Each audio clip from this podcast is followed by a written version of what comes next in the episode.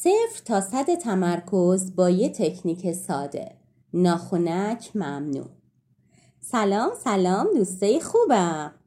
شما از اون دست آدمایی هستین که وقتی چند تا کار با هم دارید و باید با هم انجام بدین تمرکزتون میاد پایین. آخ آخ من از اون آدما بودم. تا اینکه یه اتفاق ساده باعث شد کلا روشم عوض بشه. فیلسوف بودنم دنیای واسه خودش. خونمون یه راسته هست پر از مغازه و ده دوازده هم حدودا طلا فروشی داره.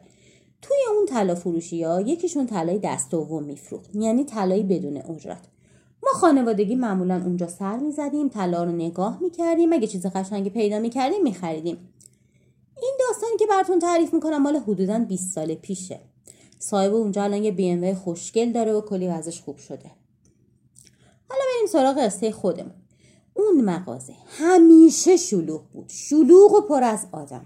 هنوز کسی کشف نکرده بود که طلا رو میشه کار کرده خرید و اجرتش رو نداد.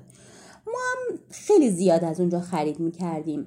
چند باری که رفتیم و خرید کردیم متوجه شدم که فروشنده رفتار بسیار متفاوتی نسبت به سایر طلا فروشا داره. رفتاری که اگه سطحی بهش نگاه کنی ممکنه بگی اونقه. مثلا یه دستبند رو برای مشتری وزن می‌کرد. بعد ماشین حساب رو می آورد و مشغول حساب کتاب می‌شد. اون وقت یه مشتری دیگه وارد می‌شد و مثلا می‌گفت قیمت اون انگشتره چقدره. یه چیزی هم بگم 20 سال پیش بود در طلا ها با یه فشار کوچیک باز می‌شد. اصلا سرشو بر نمیگردون که ببینی کیه کجاست چی میگه. اون مشتری تو مغازه وای میستاد بعد قیمت رو حساب می‌کرد. فاکتور رو مینوشت. حالا به اون می‌گفت شما بفرمایید. یه نکته جالبترم من تو رفتارش پیدا کردم. مثلا داشت برای من فاکتور مینوشت. خود من اگه ازش سوال میپرسیدم جوابم رو نمی‌داد فاکتور رو مینوشت. کارش که تموم می‌شد می‌گفت حالا بفرمایید. خب آخرش هم ما البته دیدیم که به چه موفقیتی رسید. اما نتیجه این بحث. چند تا کار با هم داریم و شاید نمی‌دونیم کدوم انجام بدیم لازمش اینه که اول از همه اولویت بندی کنیم. اما نه برای اینکه بدونیم کدوم کار مهمتره. دو تا نکته رو حتما باید رعایت کنیم. یکی اینکه کدوم کار از همه مهمتره و دیگه اینکه کدوم کار اصلا مهم نیست. وقتی اولویت ها معلوم بشه اول از کار مهمه شروع می‌کنیم.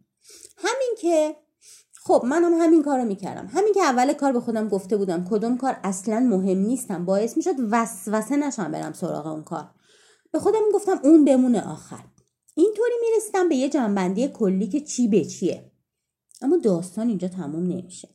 من همیشه اولویت بندی می‌کردم اما وسط کار می‌دیدم که طبق اولویت جلو نمیرم.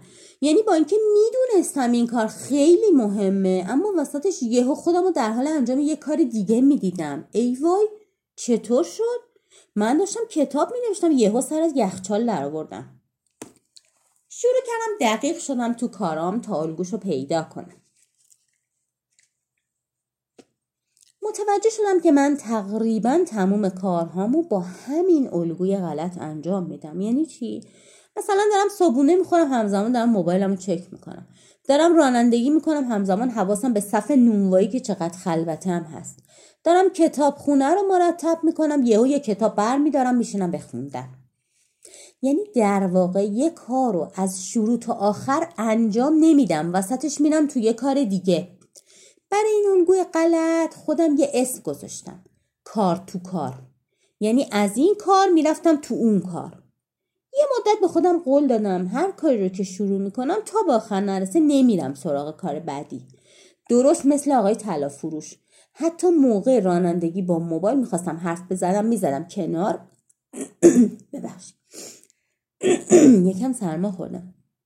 می‌زدم کنار حرف می‌زدم و بعد تمام. مثلا قرار بود بعد از غذا قرص بخورم. قبل از شروع غذا قرص رو می آوردم کنار دستم میذاشتم. اگر نمی آوردم وسط غذا حق نداشتم بلنشم برم بردارم. کاری که قبلا همیشه انجام می‌دادم.